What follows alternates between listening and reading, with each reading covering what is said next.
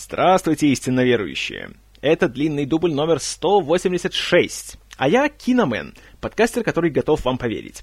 Сегодня вы узнаете, кому надо звонить. В фильме «Охотники за привидениями» 1984 года выпуска.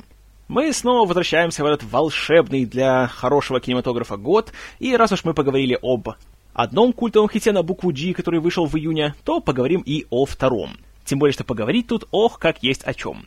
Однако наша история начинается гораздо раньше 1984 года, и начинается она в 1952 году, когда 1 июля в канадской столице, городе Оттаве, появился на свет человек по имени Дэн Экройд.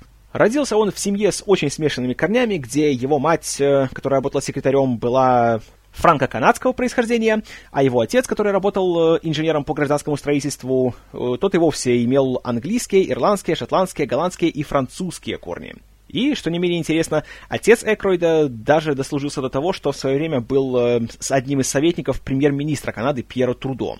И в целом вся семья была очень интеллигентной, очень культурно образованной, имела очень широкий кругозор, и несмотря на то, что отец Экройда был э, в целом человеком, который занимался точными науками и немножко политикой, и, казалось бы, он должен быть таким хитрым и суровым рационалистом, но по мужской линии в семье Дэна э, всегда была большая любовь к оккультизму, к паранормальным вещам, к всяким э, мистическим исследованиям и это в немалой степени отразилось и на самом молодом члене семьи. А, также Дэн Экройд с самого своего детства был человеком очень любознательным, э, имел большие способности во многих областях, он довольно активно занимался музыкой. А, что интересно, он также имел большой интерес к религии и в какое-то время даже планировал учиться на католического священника. Однако решил бросить эту идею и поступил в колледж, где изучал социологию и криминологию. Высшее образование, правда, он также не получил, потому что бросил колледж в пользу того, чтобы пойти зарабатывать на свой хлеб, работал немножко музыкантом, а также пробовал себя на поприще комедии, как импровизации, так и стендапа. Также вот совсем нечего делать, когда он жил в Торонто, то у него даже был собственный нелегальный бар. И, в принципе, интерес к алкоголю у него дошел до того, что на сегодняшний день, забегая далеко вперед, он разработал собственную марку водки. Так что вот. К. Ладненько, вернемся обратно. Э, как я уже говорил, учебу Экройд бросил и пошел на свой хлеб. Чем он занимался с 17 лет. И судьба его завела к тому, что он начал работать на телевидении. Э, среди прочего, в очень раннем возрасте он получил работу на э, шоу «Варьете» на канале CBC под названием «Восхитительный час с Хартом и Лорном». Название в честь его создателей Харта Померанца и Лорна Майклза. Да, тот самый Лорд Майклс, который впоследствии придумал SNL. Правда, само шоу продержалось в эфире всего один сезон, и в 1971 году оно было закрыто. Но Экроид уже там успел завести определенные знакомства, среди прочего, с тем же самым Майклзом, а также в 70-х, э, во время работы на канадском телевидении, он еще успел познакомиться с такими людьми, как Айван Райтман, который также делал собственную небольшую телепрограмму, которая тоже долго не продержалась, и Дэвид Кроненберг, чьи ранние фильмы продюсировал Райтман. Ну а в 73-м вышла на новый уровень комедийная карьера Экройда, когда он стал членом комедийной труппы Second City, легендарной комедийной организации, которая начала свою жизнь в Чикаго, затем перешла и в Канаду, в Торонто, и в которой рано или поздно участвовали практически все успешные и сколь-нибудь известные комедианты современности, от Джона Кэнди до Тины Фэй. И небольшая заметка на полях, почему э, группа называется Second City, то есть второй город. Э, потому что на момент ее создания, когда она начиналась в Чикаго, а затем в Торонто, э, эти города в своих странах были вторыми по численности населения. Отсюда и название. А после того, как вместо Чикаго вторым в Америке стал Лос-Анджелес, то и там открылось свое подразделение Second City. Ну а Дэн Экройд после года успешной работы в Торонто перебрался в Second City в Чикаго, собственно, на родину этой самой трупы. Там успех продолжал его преследовать, и в 75-м с ним снова связался его старый друг еще из Канады, Лорн Майклс, который как раз собирался запустить собственное э, скетч-комедийное шоу, которое будет показываться по субботам в прямом эфире, которое он назвал «В субботний вечером в прямом эфире» — Saturday Night Live. И Дэн Экройд стал одним из, скажем так, отцов-основателей программы, и он там был не только одним из самых первых актеров, а еще и был одним из сценаристов. И именно эта работа позволила Экроиду стать не просто популярным комедиантом, а еще и большой звездой. Сама программа очень быстро стала культурным феноменом, стала большим прорывом на американском телевидении, заставила молодежь по-новому посмотреть на телевизионную комедию, потому что здесь, в отличие от э, большинства э, комедийного материала, который шел на телевидении в то время, Здесь было, скажем так, новое поколение, здесь была молодежь, здесь был новый юмор, более, скажем так, рискованный, более какой-то дерзкий, более близкий к современности, и это, естественно, быстро нашло любовь зрителя.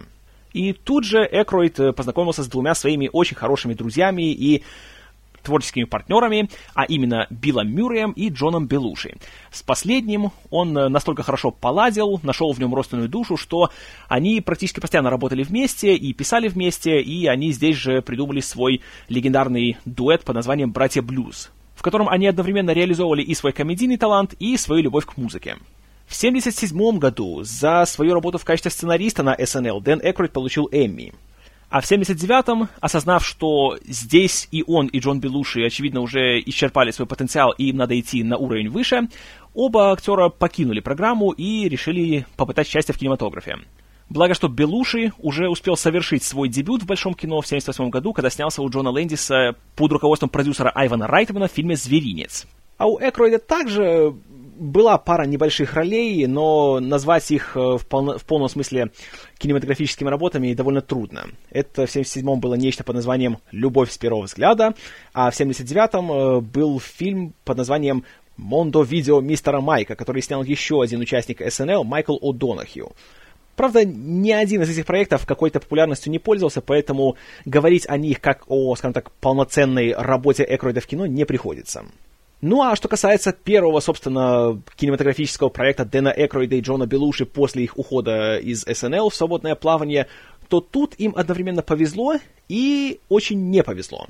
Потому что, с одной стороны, это был фильм Стивена Спилберга. И думаю, что, ух ты, ну, ну повезло же, ну успех же, фильм Спилберга, самого успешного режиссера на свете. А с другой стороны, это был фильм 1941 который практически единогласно признан самым неудачным фильмом Спилберга. И хотя в прокате он прошел в целом успешно, но по части отзывов его заплевали все, кому не лень, да и сами создатели, включая и режиссера, и сценаристов Боба Гейла и Роберта Земекиса, говорят о нем, скажем так, не очень охотно. И всегда готовы признать, что не удалось. Но этот фильм — это совсем другая история. Так вот, э, очень сильно обжегшись на чужом проекте, Экройд и Белуши вспомнили очень простую, скажем так, не то чтобы аксиому, но очень хорошее правило для тех, кто хочет пробиться куда-то в Голливуде. Не жди, пока появится проект, который будет сделан под тебя. Сделай собственный проект. И тут они, собственно, не мудрствуя лукаво, решили, что, постойте, народ же любит СНЛ, они знают, что мы братья Блюз. Так, товарищи, давайте-ка мы сделаем фильм про братьев Блюз. Сказано, сделано.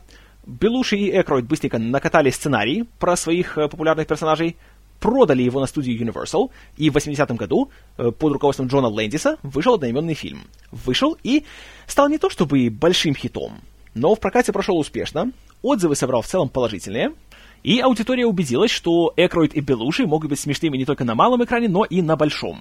В общем, свою карьеру они спасли.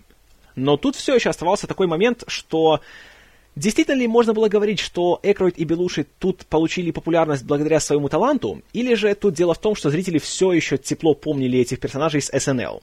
Чтобы в этом убедиться, Экройд понял, что надо сделать еще один собственный проект. Поэтому в 81-м он снова взялся за написание оригинального сценария, который делал специально под себя, Джона Белуши и третьего молодого подающего надежды комедианта Эдди Мерфи. И назывался этот сценарий «Охотники за привидениями». Откуда пришла ему в голову эта идея? Как я уже говорил, отец Экройда, да и еще его дед, были большими любителями э, всякого потустороннего и паранормального, и регулярно еще в доме детства Экройда постоянно лежали всякие журналы и книги на оккультные, паранормальные и другие вненаучные темы. И в один прекрасный день ему на глаза попался один из номеров журнала Американского сообщества парапсихологических исследований, где была статья о квантовой физике и парапсихологии. И это на фоне воспоминаний Экройда о том, как он, его отец и его дед даже проводили спиритические сеансы у себя дома, ему пришла в голову идея о том, что а что если бы на самом деле был, скажем так, какой-то другой мир, с ним можно было как-то связаться, и оттуда к нам бы поступала всякая нечисть. Разумеется, сначала это все казалось бы чем-то таким диковинным, таким страшным и чудным, но по прошествии энного количества лет, наверное, люди к этому привыкли бы, и впоследствии служба по устранению всякой гадости и нечисти стала бы примерно тем же самым, что и служба по устранению мышей и тараканов. То есть просто еще одной коммунальной службой, как пожарники. И когда эта идея пришла Экройду в голову, он понял, что из этого что-то может получиться, что-то интересное. Поэтому он сел, дал волю своему воображению и написал на 80 страниц первый вариант э, не то чтобы сценария, а скорее сюжетного плана «Охотников за привидениями». Писал он с большим энтузиазмом и представлял себе, как вот он напишет черновой вариант, покажет его Белуши, покажет его Мерфи, все скажут «Вау, как это круто, пойдем на студию, сделаем фильм, и все будет классно». Но, увы, 5 марта 1982 года, пока Экройд как раз сидел и с большим удовольствием писал очередной диалог для своего друга, ему позвонили и сказали, что Джон Белуши был найден мертвым у себя дома от страшной передозировки наркотиков. Думаю, не нужно говорить, что у Экройда сразу же руки опустились, и на какое-то время он забыл об охотниках за привидениями и пошел заниматься другими проектами. Хотя тот самый первый черновой вариант сюжета остался у его агента, и где-то около года он ходил по рукам, по разным студиям, по разным продюсерам, но мало кого интересовал. Пока в один прекрасный день он не попал в руки Айвану Райтману который уже довольно давно был знаком и с Экройдом, и с Джоном Белуши, и с Биллом Мюрреем, и, в принципе, со всей тусовкой из СНЛ, да и имел уже немалый успех в кино и как продюсер, и как режиссер. И к тому времени, в 78-м, он уже спродюсировал «Зверинец» Джона Лэндиса, который был хитом. В 79-м он э, снял «Фрикадельки» с Биллом Мюрреем, которые также были хитом. А в 81-м он снял «Добровольцев по неволе», также с Биллом Мюрреем, которые также были хитом. А об «Охотнике за привидениями» он узнал от продюсера Берни Брильштейна – который, в свою очередь, получил первый черновик сюжета лично от Экройда. Причем, что интересно, Райтман долгое время после того, как Бриштейн дал ему э, текст э, «Охотников», он даже сам как-то не хотел его читать и все время его откладывал. Но когда наконец-то он сел и прочитал его, то он был в восторге от самого сюжета, от самой идеи, и он решил, что из этого всего может быть какой-то толк. Однако сразу же возникла одна серьезная проблема, из-за которой, собственно, и никто не хотел браться за, съемки этого фильма. Потому что он планировался как комедия, но он обещал быть очень дорогим. А как показывает горький опыт, дорогие комедии в прокате проходят очень слабо. Поэтому нужно было найти способ как-то его удешевить. А удешевить в том виде, в котором был написан сюжет, «Охотников за привидениями» было невозможно, потому что первая версия Экройда происходила в далеком будущем, там было несколько конкурирующих команд охотников за привидениями, и они боролись с нечистью не только в человеческом обществе, но и еще и в различных параллельных вселенных. Снимать такое по тексту Экройда на тот момент стоило бы миллионов двести в 80-х. А на то время, напомню, 200 миллионов для художественного фильма — это была просто астрономическая сумма. Для сравнения, первого Индиану Джонса снимали за 18 миллионов. И обо всем этом Райтман рассказал Экройду при встрече. Сказал, что это классная идея, тут есть что-то интересное, но можно как-нибудь ее переработать. Например, чтобы понизить масштабы, можно перенести действие в наши дни, в современный Нью-Йорк, в котором, собственно, только начинает свою деятельность группа охотников за привидениями, и тот факт, что они только основывают свой бизнес, это позволит еще и сделать историю более смешной. Тем более, что можно дополнительно сыграть на контрасте между дикой фантастикой и серой будничной современностью. Экройду такой подход понравился, и он согласился. А для того, чтобы сценарий писался более, скажем так, активно, и для того, чтобы э, тут был свежий взгляд со стороны, Райтман пригласил второго сценариста, с которым уже не раз работал, и этим сценаристом был Гарольд Реймис, который, среди прочего, был соавтором сценария к тому самому «Зверинцу», соавтором сценария к «Фрикаделькам», и соавтором сценария к «Добровольцам по неволе», в которых также еще и поработал актером.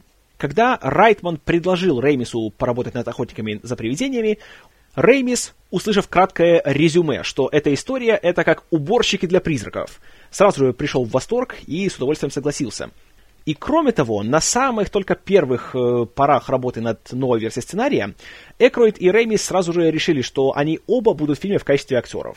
Поэтому э, роли двух э, членов команды, Рэя Стенса и Игона Спенглера, они уже писали именно под себя. И кроме того, имя Игон Спенглер Реймис придумал для себя сам. Игон — это было имя одного из одноклассников в школе, где учился Реймис, а Спенглер — это в честь философа Освальда Шпенглера. Ну а в качестве замены покойному Джону Белуши в роли доктора Питера Венкмана, Острослова и Балагура был взят коллега Экройда по SNL Билл Мюррей. Кстати, еще одна занятная заметка на полях. Гарольд Реймис вместе с Биллом Мюрреем и Дэном Экройдом в свое время пробовался еще и на СНЛ в 75-м. Однако он был единственным из всей этой э, группировки, который не прошел пробы. И вскоре после этого к нему обратился Айван Райтман с предложением, раз уж никто не хочет брать его как комедианта, то он готов взять его как сценариста. И, цитируя классиков, это стало началом прекрасной дружбы. Касательно охотников за привидениями, есть еще такая полулегенда о том, что с самого начала планировалось, что будет четыре основных э, члена команды, и этого четвертого героя сыграет Эдди Мерфи. Но одни источники говорят, что э, он отказался в пользу полицейского из Беверли-Хиллз, а другие говорят, что Мерфи был лишь в оригинальном плане Экройда, а когда умер Белуши, то от этой идеи он полностью отказался, и уже на более поздних этапах его имя даже не звучало. Где здесь правда? Я не знаю.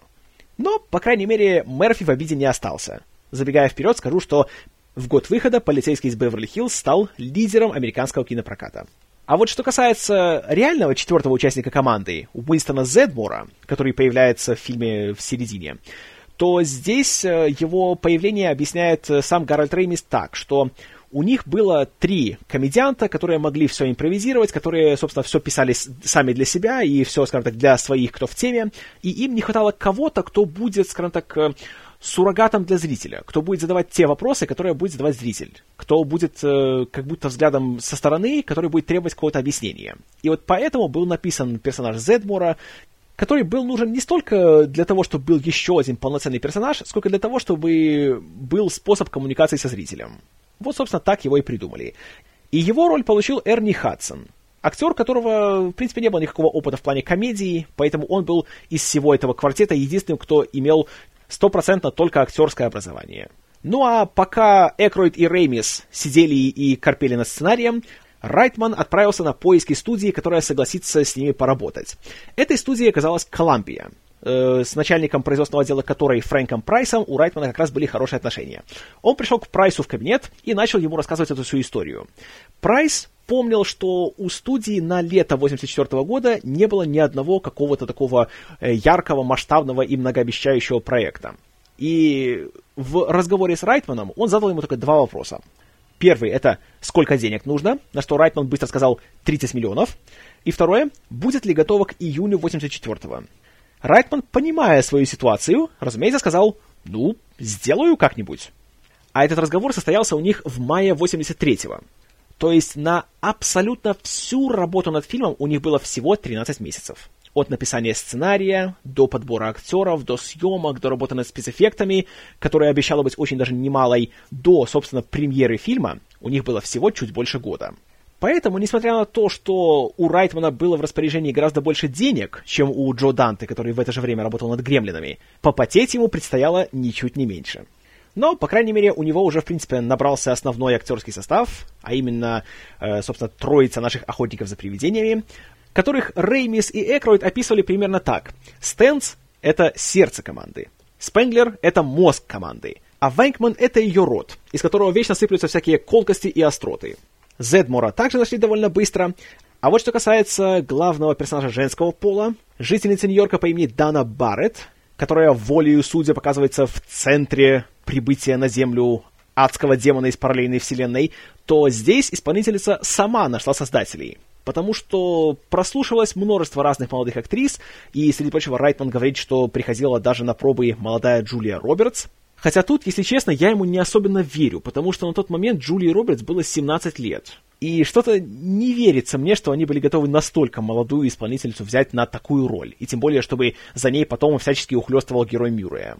Но не это ли самое важное. А самое важное то, что эту роль очень хотела получить к тому времени уже большая звезда по имени Сигорни Уивер.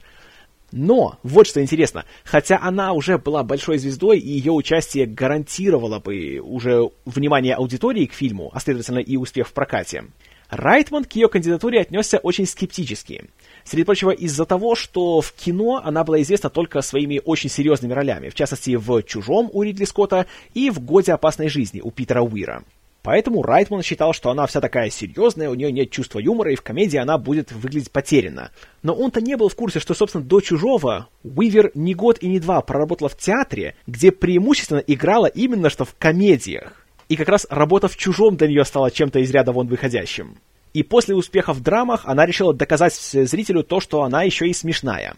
Поэтому за роль в «Охотника за привидениями» она уцепилась всеми конечностями, и когда она пришла на пробы, то у нее сразу была куча идей, куча мыслей по поводу этого персонажа, и, что вот интересно, она придумала идею с тем, что ее героиня по фильму должна быть одержимой демоном. потому что в первой версии сценария этого не было.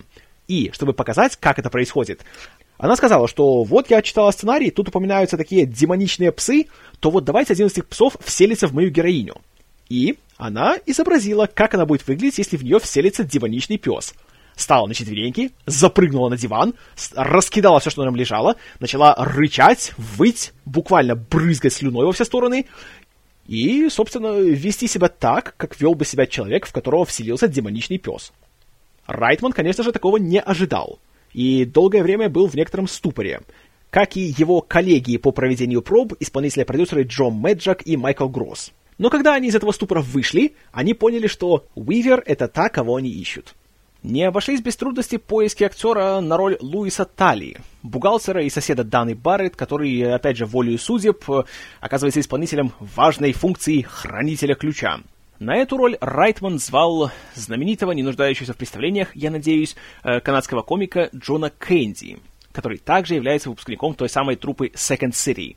Однако Кэнди Тут есть разные трактовки, но, в общем, роль он не получил, потому что у него были всякие хитрые требования, которые никто не собирался удовлетворять. В частности, он хотел, чтобы Луис был немцем, и чтобы Кэнди его исполнял с немецким акцентом, а также, чтобы у него были две гигантские немецкие овчарки в качестве питомцев. Но Райтман сказал, что у нас и так уже есть э, два гигантских адских пса в, в этом сюжете, и если еще добавить собак, то начнется путаница и балаган. И он сказал, что нет, так не получится. На что Кэнди сказал, что ну раз нельзя собак, ну, ну тогда до свидания. И ушел. Хотя Райт он впоследствии говорил, что Вероятно, Кэнди специально выдвинул такие нелепые требования, чтобы отмазаться от роли. Потому что, судя по всему, ему просто надоело играть таких э, больших, веселых, комедийных, э, второстепенных персонажей, потому что он их играл практически всю свою карьеру. И как раз э, почти в этот же период он снимался у Рона Хауарда в «Всплеске», который Райтман потом посмотрел и сказал, что это же та же самая роль. И, ну, понятно, что Кэнди не хотел играть одно и то же. Поэтому с ним пришлось попрощаться. А на смену ему очень быстро и с куда большим энтузиазмом был взят другой канадский комедиант по имени Рик Моренис, или Маранис, как кому больше нравится. И у него никаких претензий и требований не было. Он лишь почитал сценарий и сказал, что ой, такие роли, собственно, попадаются раз в жизни. Так что он не капризничал. В общем, в довольно быстрых темпах набрался актерский состав и была набрана съемочная группа, в которой э, Берни Брильштейн выполнял функции продюсера, хотя в реальности на съемках э, больше всего руководили процессом э, Майкл Гросс и Джо Мэджак, которые были, простите, не исполнительными продюсерами, а ассоциированными продюсерами. Ну, это, опять же, это титул. Реально они выполняли, по сути, функцию полноценного продюсера. А, снимать фильм взялся оператор-постановщик Лазло Ковач, который вам знаком по беспечному языку. А, художником-постановщиком был назначен Джон Декюр, который э, был, по сути, ветераном уже своего дела. Среди прочего, он работал еще у Джозефа Манкевича на «Клеопатре». И «Охотники за привидениями» стали последней работой в его карьере. А уже после съемок монтировать фильм взялись Дэвид Блюит и Шелдон Кан. Из этих двоих более известен был второй, которого уже номинировали на Оскар за полет над гнездом кукушки. Писать музыку для фильма был нанят э, лауреат Оскара и ветеран кино и телевидения Элмер Бернштейн. И, что, наверное, самое важное, были наняты два больших специалиста по спецэффектам. Э, руководить всем этим делом взялся Ричард Эдланд, который был одним из, скажем так, отцов-основателей ILM, у которого за плечами были оригинальные «Звездные войны», был «Индиана Джонс» и еще куча проектов помельче. А вместе с ним еще в качестве аниматора и также мастера по спецэффектам работал Джон Бруно, который к тому времени уже потрудился на «Полтергейсте» у Тоби Хупера и Стивена Спилберга. И вот как раз для этих двух работа была, наверное, самой напряженной и самой сложной, потому что работа по спецэффектам обещала быть очень большой, сроки были очень сжатые, и при этом нужно было еще много поработать в плане фантазии. И «Охотники за привидениями» еще отличаются тем, что спецэффекты в них еще делались э, не цифровым путем, а, скажем так, аналоговым. Все делалось еще более традиционно, эффекты были по большей части оптические, и это, конечно, также делало работу более сложной, более кропотливой и заставляло, конечно же, трудиться круглыми сутками. И в качестве иллюстрации того, насколько геморройная была работа на «Охотниках за привидениями». Традиционно на тот момент какой-нибудь такой большой блокбастер, какой-нибудь фантастический фильм содержал где-то 50-60 кадров со спецэффектами, и на это давалось обычно 16 месяцев работы. На «Охотниках за привидениями» было около 260 кадров со спецэффектами, а на работу было, внимание, 10 месяцев. То есть нагрузка в 5 раз больше, времени в полтора раза меньше. И пока основная съемочная группа колесила между Нью-Йорком и Лос-Анджелесом для съемок, соответственно, натурных и павильонных съемок, то Эдланд со своей командой сидел у себя э, в ILM в Калифорнии, и там они как-то колдовали над тем, как бы, собственно, изображать и призраков, и процесс их отлова, и всякие другие хитрые явления, которые мы видим в фильме. И тут приходилось, э, опять же, из-за очень сложных условий работы подключать всю свою возможную фантазию и смекалку. И, как признают сами мастера, среди прочего, благодаря таким напряженным условиям им и удавалось придумывать э, всякие нетрадиционные, всякие очень хитрые и изобретательные решения. Например, когда снимались э, сцены в библиотеке в первой трети фильма, где появляются призраки, которые являются практически полупрозрачными. Как был достигнут этот эффект? Напомню, эффекты были оптические, а не цифровые. Компьютеры тут для их создания не использовались. А решение оказалось очень простым. Для того, чтобы достичь этого эффекта полупрозрачности, актеры снимались не на синем фоне, а на черном. И затем, вот когда, допустим, появляется вот эта старушка в библиотеке, а, которая носит э, такое свое белое платье с вуалью, а, затем, когда брали ее и выделяли из этого черного фона, то вместе с фоном сливались и тени, которые появлялись естественным образом у нее на одежде. И когда это все убиралось и затем вставлялось уже в декорации библиотеки, то создавался эффект того, что у нее реально части ее, скажем так, э, наряда, части ее естества являются прозрачными. А Джон Бруно, чтобы придать ей еще дополнительной какой-то такой э, необычности и жуткости, он еще и э, снял все сцены с этой актрисой задом наперед. То есть она на съемках выполняла свои движения наоборот, а затем, когда это все было снято, то пленка просто была пущена задом наперед, что придало ее движениям некую такую неестественность и еще большую какую-то рывкообразность и и также Джону Бруну принадлежит идея с тем, что она смотрит на, вот сейчас только не вспомню, на кого именно из героев, и подносит палец к рту, мол, ты в библиотеке, не шуми. Чтобы все выглядело еще более странно. А, как снимались сцены с Лизуном? хотя на съемках никто лизуном его не называл. Вообще, что интересно, вот это вот э, прожорливое зеленое создание на съемках называлось луковицеголовый. И когда, в принципе, все с ним работали, то Экройд говорил так, что это воплощение духа усопшего Джона Белуши. Потому что он тоже такой, знаете, не, не худой и тоже любит поесть. Как, собственно, и покойный комедиант. Так вот, сцены с ним тоже снимались очень хитрым путем.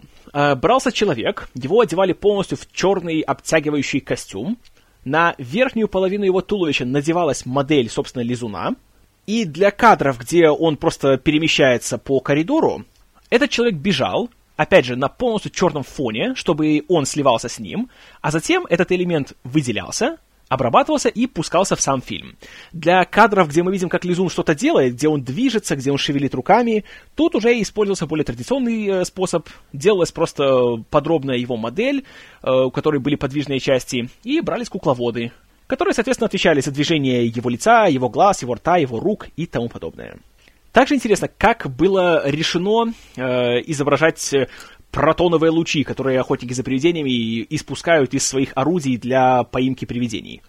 Так как у них не было никакой возможности указывать, в какую точку эти самые лучи будут направляться, потому что по первой задумке они должны были быть прямыми, как традиционные лазерные лучи в фильмах. Но так как невозможно было постоянно уследить за тем, куда актеры должны смотреть, то была придумана немножко другая схема.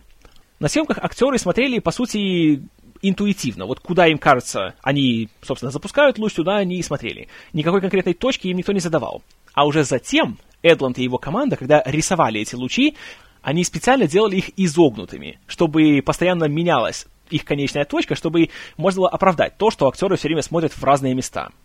И кроме того, это дополняло общую концепцию, потому что такое движение луча очень сильно напоминало движение рыболовной лески. И это хороший пример того, как трудные условия, как ограниченность технических средств, может повлиять на, собственно, на художественную часть. И если бы у них не было этих ограничений, то у охотников за привидениями не было бы такого колоритного элемента, и они были бы еще одной группой людей, которые стреляют лазерными лучами.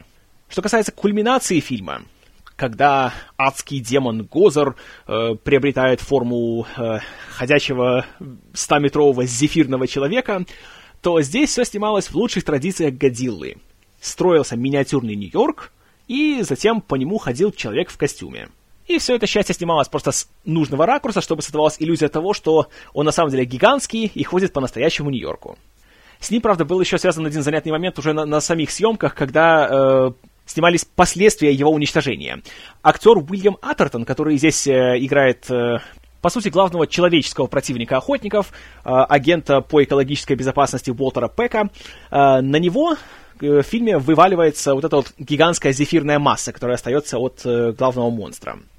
И на съемках на него должны были вывалить что-то около 100 килограмм.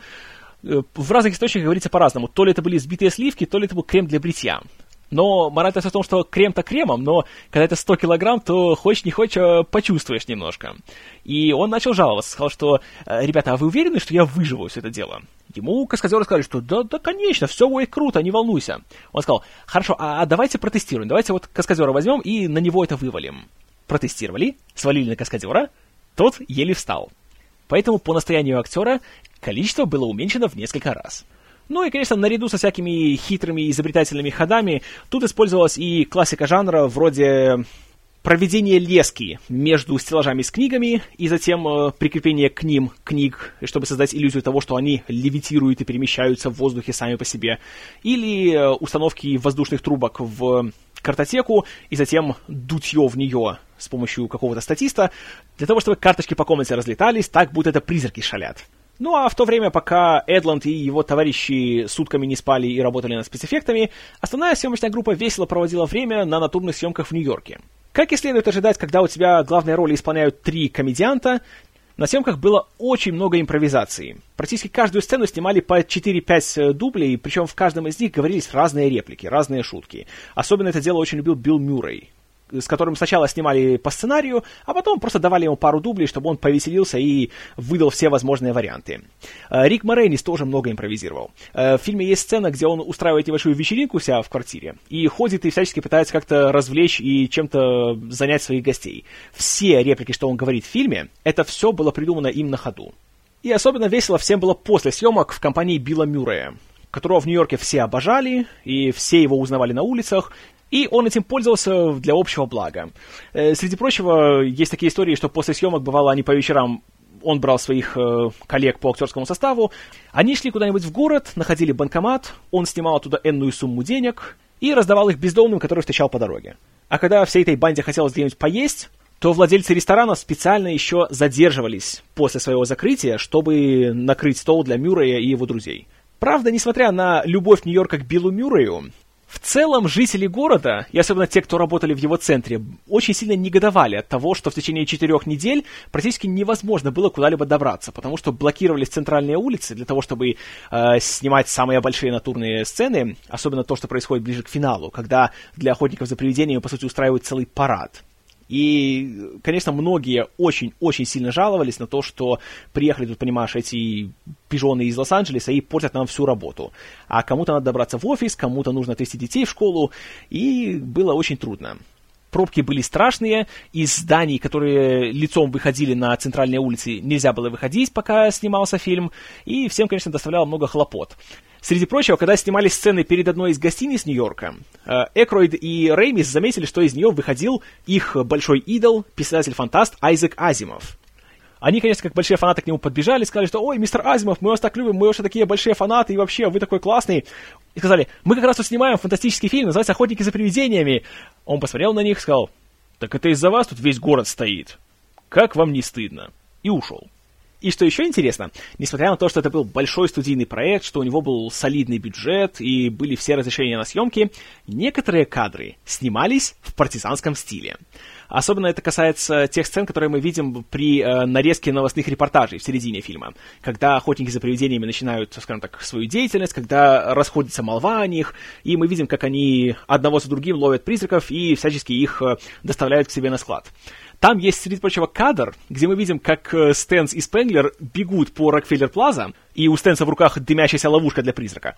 И они бегут с таким, знаете, напряженным лицом, что, мол, он, надо быстрее успеть, надо это. И смотришь фильм и думаешь, а, ну понятно, они так изображают, потому что вот пока она не перегрелась, пока призрак не вылетел, надо быстрее его, собственно, доставить на базу. И также мы видим, что за ними бежит какой-то молодой человек в костюме. И в реальности этот молодой человек в костюме — это не актер, не статист, и вообще к фильму он не имеет никакого отношения. Это настоящий работник Рокфеллер Плаза, который просто их прогонял оттуда, потому что у них не было разрешения на съемку в тот день. И много было таких кадров, Также и с участием э, машины команды, Эктомобиля, или Экто-1, как его также называют. Для съемки многих из этих кадров просто бралась машина, садились в нее актеры, ехали, был режиссер, была камера, и все. Но худо-бедно справились. В Нью-Йорке же снимался экстерьер заброшенной пожарной станции, где охотники за привидениями устраивают свою базу операций, а вот внутренности этой станции уже снимались в павильонах Колумбии в Лос-Анджелесе. И когда уже вся съемочная группа вернулась, скажем так, на свою, в кавычках, родину, то работа шла уже гораздо стабильнее и спокойнее, и никто уже не жаловался. Правда, учитывая импровизационный характер э, работы над фильмом, сценарий не был никогда окончательным, и зачастую то Экройду, то Райтману, то кому еще приходили какие-то новые мысли, и зачастую снимались многие новые сцены. Так, например, почти до самого конца съемок, собственно, всей этой мифологической части про Зула и Гозера, про Хранителя Ключа и про Держателя Ключа и Хранителя Врат, этого ничего не было. Это было придумано почти в самый последний момент. Даже до того дошло, что один из самых первых э, тестовых показов э, фильма не содержал никаких спецэффектов, ну, это понятно, почему, потому что график был напряженный. И там практически не было всей этой мифологии. Была только комедия. И были, собственно, вот эти более рутинные сцены работы охотников. И вот это постоянное добавление нового материала привело даже к тому, что уже почти за месяц до конца съемок Райтману пришла в голову идея добавить еще пару сцен со спецэффектами добавить еще где-то около 30-40 новых кадров. И тут уже Эдланду приходилось э, чуть ли не на коленях умолять Райтмана, чтобы он отказался от этой мысли, потому что так они бы ни, никак, никоим образом не успели бы закончить фильм в срок. И в итоге, собственно, съемки длились с октября 83 по февраль 84 -го. А потом э, все остальное время уже занимала авральная работа над спецэффектами, работа над музыкой, над монтажом и над другими техническими аспектами. Что касается музыки, то это были 80-е. Тогда еще было стандартом для любого большого фильма иметь собственную песню, которая будет продвигать его и которая позволит, скажем так, разнести его в массы. И с титульной песней для фильма также есть довольно-таки запутанная история. Э, первоначально, э, когда Райтман только делал черновую версию для тестового показа, в энный момент он вставил песню Хьюи Льюиса и его группы The News под названием «I Want a New Drug». И ее ритм, ее мелодия очень хорошо легли на видеоряд, и он решил, что фильму тоже нужна своя песня в таком вот где-то духе. Такая, знаете, бодрая, такая динамичная, такая поп-композиция. И ему пришла идея для того, чтобы э, в песне звучало именно название Ghostbusters, чтобы это напоминало то, как у Бэтмена в 60-х была своя титульная песня. И благодаря этому э, аудитория гораздо быстрее запомнила бы фильм, и молва бы только расходилась. И есть такая история, хотя, опять же, не знаю, сколько в этом правды, о том, что в первую очередь обратились к Хьюи Льюису, чтобы он написал титульную песню, но тот отказался. А когда уже с ним ничего не сложилось, тогда пришел молодой музыкант по имени Рэй Паркер-младший, который написал, собственно, ту самую песню Ghostbusters, которую мы знаем и любим. И занятно то, что хотя Райтман был в восторге от песни, когда ее дали послушать руководителю музыкального подразделения Columbia, Клайву Дэвису, тот сказал, что, ребят, я считаю, что фильм хороший, да, мне все нравится, но песня нет. Хита из нее не получится. И для справки, песня при этом три недели провела на первой строчке хит-парада Billboard, а затем еще была номинирована на Оскар. Хотя, забегая еще дальше вперед, такой успех э, имел определенную цену, потому что вскоре после выхода фильма и выхода песни и ее статуса большого хита, Хьюи Льюис снова вернулся. Теперь уже с иском и сказал, что вот, понимаешь, какие вы нехорошие люди с Колумбии. Вы взяли мою песню I Want a New Drug и, понимаешь, э, сделали плагиат. И на самом деле, знаете, если послушать обе песни вместе, то там есть более чем отдаленное сходство. И тут как-то, знаете, очень трудно сказать, реально ли был это плагиат или же просто так вот совпало. В любом случае, до суда все это дело не дошло, и оно было решено, скажем так, в внесудебном порядке. Что, в принципе, уже кое о чем говорит. Но, так или иначе, песня у фильма появилась.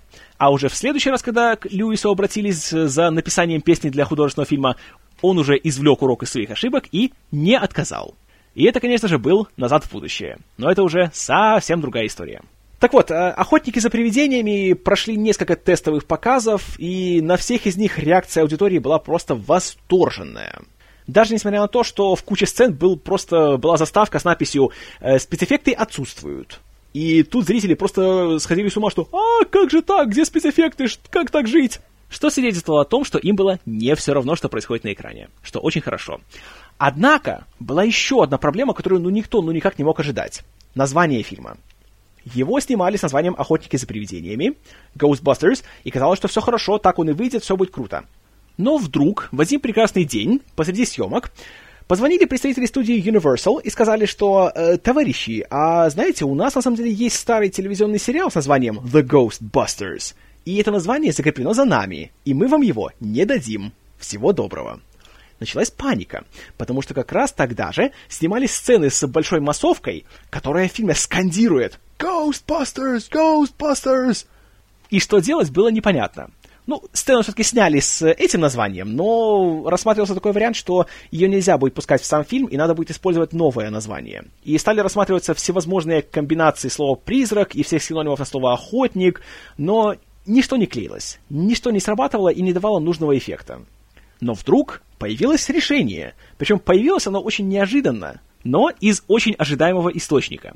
Фрэнк Прайс, который был руководителем Колумбии, который, собственно, дал зеленый свет охотникам за привидениями, тогда, когда все остальные давали им отворот-поворот, к этому времени уже покинул э, пост руководителя Колумбия и перешел на студию, да, вы угадали, Universal. И когда он уже вступил в должность, то одним из первых его действий было дать права э, Айвану Райтману и его людям на использование названия «Охотники за привидениями». Так что даже в суровом мире большого голливудского кинобизнеса есть место человечности, верности и товариществу. Но в итоге, несмотря на все трудности, несмотря на сжатые сроки, несмотря на все неожиданные препятствия, работа над фильмом все-таки была закончена в срок, и он был выпущен под своим нужным названием в выходные на 8 июня 1984 года. Тот самый легендарный уикенд, когда было соперничество между охотниками за привидениями и гремлинами. Хотя соперничество было только в прокате, потому что в реальности создатели э, обоих фильмов э, были в дружеских отношениях, и Дэн Экройд во время съемок в Лос-Анджелесе не раз э, ездил на съемки к Джо Данте на «Гремлинах», и впоследствии получил немалое удовольствие от фильма. И, как он говорил, что Тут не важно, кто победит в прокате. Важно то, что получилась такая ситуация, когда две большие студии вложили деньги в два настолько безумных проекта, которые по-хорошему идут против многих правил большого, скажем так, студийного киношного дела.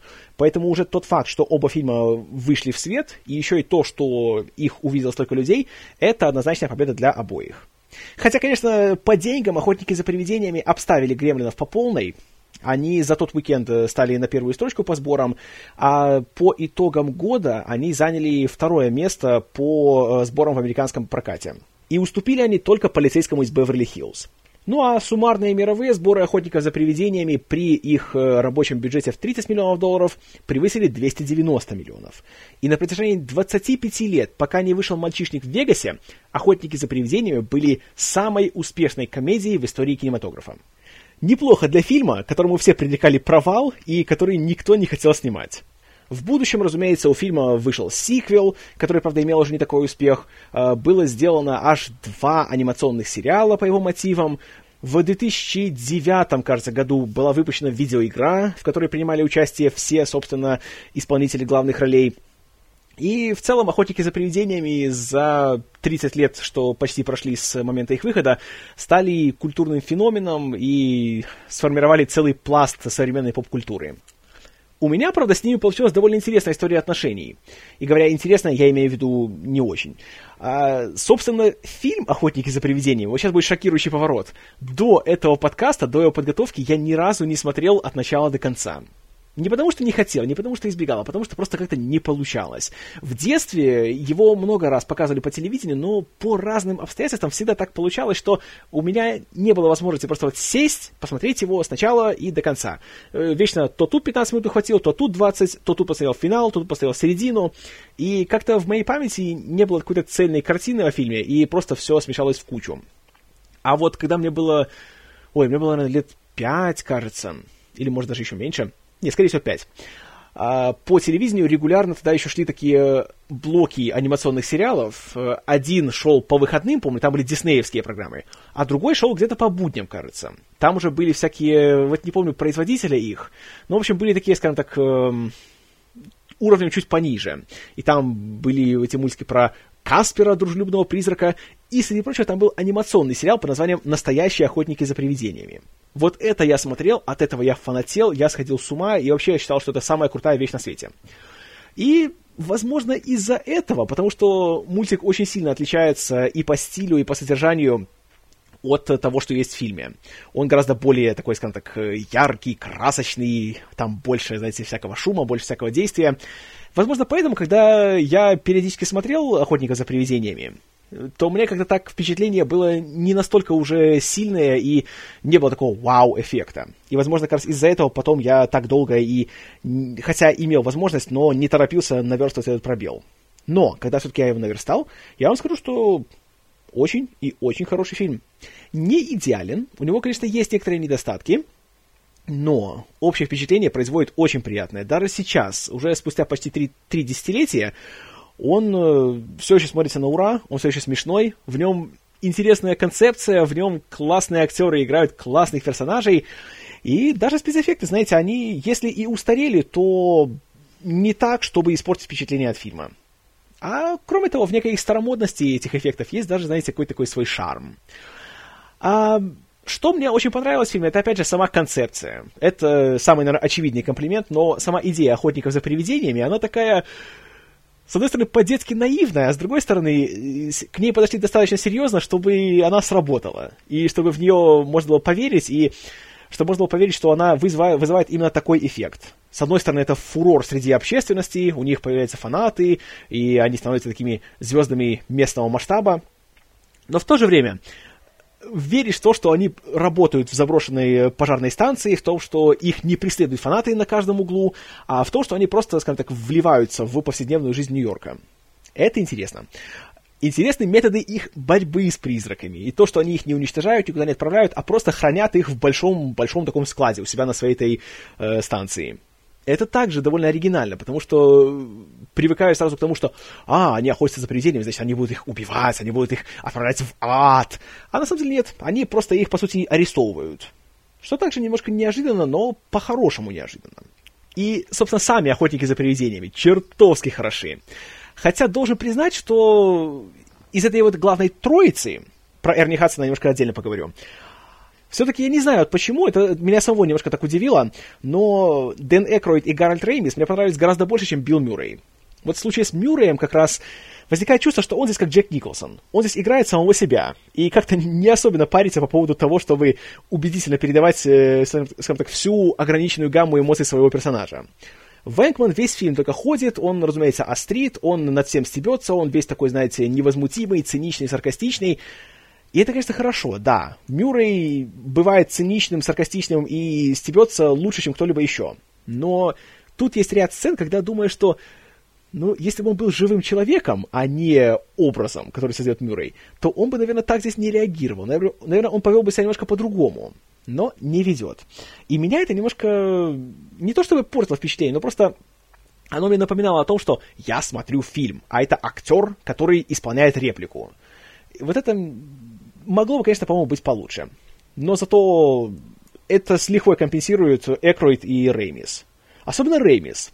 Я не знаю, в чем здесь дело. То ли из-за того, что в этом году, к сожалению, его не стало, то ли на самом деле Спенглер получился для меня самым интересным персонажем. То, что у него напрочь отсутствует какое-либо чувство юмора, чувство иронии и тем более инстинкт самосохранения. Наверное, моя любимая реплика это не то, когда он говорит, чтобы они не пересекали потоки, хотя, конечно, это, это классика, а то, когда Венкман рассказывает о том, как э, Спенглер собирался ставить какой-то опыт, где он хотел просверлить себе собственную голову. А в ответ Спенглер лишь говорит с таким возмущенным тоном, что «и у меня бы все получилось, если бы ты меня не остановил». И я не знаю почему, может просто у меня какое-то извращенное чувство юмора, но вот именно это для меня одна из самых смешных реплик в фильме. И смотреть за тем, как эти трое друг с другом взаимодействуют, и те разные отношения, которые у них попарно возникают друг с другом, это отлично сделано, и видно, что эти трое получают гигантское удовольствие от работы вместе, и в кои-то веки это удовольствие получает еще и зритель. Хотя при этом, конечно, тут еще есть Эрни Хадсон в роли Зедмора. И при всей моей любви к Эрни Хадсону, а у меня большая любовь к Эрни Хадсону, очень трудно отделаться от впечатления, что он здесь лишний, и что сценаристам он не интересен, и что он был сюда вставлен только, чтобы было кого-то еще вставить четвертого. Вот и все, потому что он появляется совершенно как-то так случайно посреди фильма, мол, потому что, вот, понимаете ли, э, главной троице нужна помощь. хотя какого-то указания на то, что им реально не хватает э, сил вот их троих, в фильме как-то нет. Он, они прекрасно справляются со своей работой и втроем. И когда он приходит к ним на работу, у него нет никакого опыта, он как-то так, знаете, сразу говорит, что за достаточную сумму денег он поверит во все, что угодно, его не волнует всякое там расхождение с религиозными взглядами там, или то, что он не верит в призраков и все остальное. Не самый лучший способ ввести в сюжет персонажа, за которого ты должен будешь переживать. И что еще меньше мне понравилось, это то, что когда он появляется здесь, то реально он какой-то особой такой важности для сюжета не имеет. И какую-то особо важную функцию он тоже не выполняет. Он просто, он тут есть. И все. Это, на мой взгляд, была упущенная возможность. Если уж вводишь четвертого персонажа, то должна быть какая-то для этого цель, какая-то функция должна быть хотя бы, которую он выполняет. А так получается, что, ну да, есть Эрни Хадсон, да, он хорош, но как-то вот это все. Это меня немножко разочаровало. Чего, конечно, нельзя сказать о Сигорни Уивер и Рике Моренисе. Они здесь молодцы просто таки ничего плохого не скажу. Особенно Моренис. Я как-то, знаете, к нему довольно так спокойно относился всегда. И самое важное, в чем я его видел, это был э, «Дорогая, я уменьшил детей». Но здесь он просто великолепен. И вот это как раз тот случай, когда узнаешь, что, оказывается, он был заменой, и что это должен был быть Джон Кэнди, но при всей моей огромнейшей любви к Джону Кэнди я не могу представить его в этой роли. Моренис настолько вжился в нее, и он настолько сделал этот образ своим, что невозможно представить кого-то другого на этом месте. И он прекрасен. Что еще прекрасно, это то, что он берет такой карикатурный, шаблонный, стереотипный образ такого, знаете, ботаника-очкарика-зануды, у которого природный дар всех раздражать и вводить в скуку, но он делает его симпатичным. И за ним наблюдать интересно и смешно. И когда он попадает в опасные ситуации ближе к концу, за него переживаешь. Вот это гигантское достижение и очень редкое, к сожалению. Очень-очень мало найдется персонажей вот такого типа, которые по-настоящему срабатывают больше, чем как объект для насмешек и как какая-то ходячая карикатура. Вот здесь все постарались просто идеально. А вот что, по-моему, не идеально, так это сценарий фильма. Даже не столько сценарий, сколько сюжет. Потому что, собственно, исполнение сцены и диалоги, и всякие реплики, которые уже давно рассказали на цитаты, это все хорошо. Смешно, интересно, захватывающе, все дела. Но вот, собственно, история в фильме, она здесь, знаете, чисто для галочки. Потому что вся эта мифология, когда она начинается, когда Стэн сидит с какой-то хитрой книгой и зачитывает там всякие предсказания, пророчества и характеристики всяких мифических созданий, то, если честно, у меня просто мозг отключался в этот момент я просто отвлекался и думал о чем-то другом, потому что это все как-то сделано так, ну, потому что вот надо, чтобы было какое-то там, знаете, оправдание всем этим адским существам, тому, что именно в здании, где, где живет героиня Уивер, э, там какой-то открывается адский портал, и тут, понимаете ли, есть у нас параллельная вселенная, и там всякое зло и все остальное. Реально, можно было с таким же успехом, просто чтобы он сказал, что придут злые демоны, и всем будет конец. Все, эффект был бы ровно такой же эта вот часть, ну, как-то, не знаю, для меня не сработала совершенно. И реально, единственная причина, по которой мне было интересно вот смотреть за этим финальным конфликтом, за этой кульминацией, это то, что там появляется зефирный человек. О, зефирный человек. Он гениален. Сама идея просто взять такого, казалось бы, какого-то смешного, такого большого, толстого, чисто рекламного персонажа, который является последним, что ты представляешь в качестве страшной угрозы и разрушителя Нью-Йорка, а затем сделать его 100-метровым и пустить его крушить улицы, это, во-первых, смело, а во-вторых, это реально срабатывает. Это интересно, это захватывающе, и черт побери, как же он хорош. И концепция, и исполнение, и просто замечательно. И, кстати, что еще меня удивило, это то, насколько здесь короткая кульминация. Я не знаю, может просто из-за того, что я за последние два года привык к тому, что э, финалы фильмов должны длиться по 45 минут, и все должно летать и взрываться, и, и, и бить друг друга в лицо. А здесь, когда все так минут, по-моему, за 7 все заканчивается. Причем, собственно, каких-то там больших разборок, погонь, драк, перестрелок, ничего нет. Они просто, спойлер, пересекают потоки, все заканчивается, портал закрывается, зефирный человек плавится. Все. Вот это меня удивило. Причем, кстати, скорее в хорошую сторону, чем нет. Хотя, конечно, больше зефирного человека это всегда было бы хорошо. Но при этом нет чувства какого-то, знаете, переутомления и пресыщения. Наоборот, остается такое немножко желание, что, знаете, я бы еще посмотрел. И это хорошее ощущение. Когда хочешь еще больше, а не чувствуешь, что тебя уже распирает, и ты хочешь чего угодно, только не этого. Что еще очень хорошо, именно по части юмора фильма, так это то, что хотя фильм сделан в 80-х, э, и думая, что, ну, ясно, будет типичная такая комедия, которая состарится, и она будет только экспонатом своего времени. А приятно то, что на самом деле здесь шуток, которые привязаны чисто к 80-м, и которые будут смешны только тем, кто знает, на что они намекают, и кто жил в то время, здесь практически это, собственно, и нет. Здесь как раз весь юмор более такой, я бы сказал, универсальный и неподвластный времени. И единственное, что выдает возраст фильма, это, собственно, ну, элемент интерьера, знаете, типа костюмов, машин, причесок, ну и, конечно, саундтрек. Саундтрек тоже здесь довольно-таки неоднозначный, по-моему, получился. Э, песня Рэя Паркера-младшего, да, это замечательно, это классика, это все круто, тут ничего плохого не скажу. А вот музыка Элмера Бернштейна, вот как-то, по-моему, она немножко не в попад порой бывает. Когда наши герои впервые сталкиваются с призраком в библиотеке, тот их пугает, они такие запуганные и запаниковавшие убегают из нее, то играет не что-то, что должно как-то передать их ощущения, или хотя бы как-то иронично это все обставить, а наоборот играет какой-то ритм блюзовый, какой-то мотив, который вообще непонятно каким образом сюда привязан. Или момент, когда а, их впервые вызывают, скажем так, на работу, и они такие, знаете, собираются, следом спускаются по этому своему пожарному столбу, э, там надевают свое снаряжение и все. И опять, вместо того, чтобы здесь пустить тему охотников за привидениями, чтобы сказать, вот, о, вот они крутые какие, смотрите, опять какой-то ритмичный блюз. Вот не знаю почему, но как-то на меня это никак не подействовало. Увы. Но, конечно, это мелочи по сравнению с моментами, когда фильм реально хорош, когда он срабатывает. Он очень хорошо смонтирован. Несмотря на очень, скажем так, вольную и расслабленную структуру сюжета, никогда не возникает чувство, что фильм топчется на месте и просто дает своим актерам поимпровизировать, вместо того, чтобы как-то продвигаться вперед. И не возникает чувства какой-то затянутости или того, что уже можно бы эту сцену, знаете, наполовину сократить. Такого здесь нет, и это очень хорошо. И, конечно, Жаль, что современные режиссеры комедий как-то забывают о таком правиле и делают фильмы, которые идут два с половиной часа. Охотники за привидениями идут вроде сколько там, 100 минут или 110, но нет такого чувства, что «О, почти два часа, как я это высижу». В этом плане получилось очень успешно. Даже несмотря на то, что, по-моему, первая половина фильма получилась как-то удачнее, чем вторая. Потому что в первой просто происходит куча всякого безумного веселья, которое объединяет общая канва и общие персонажи.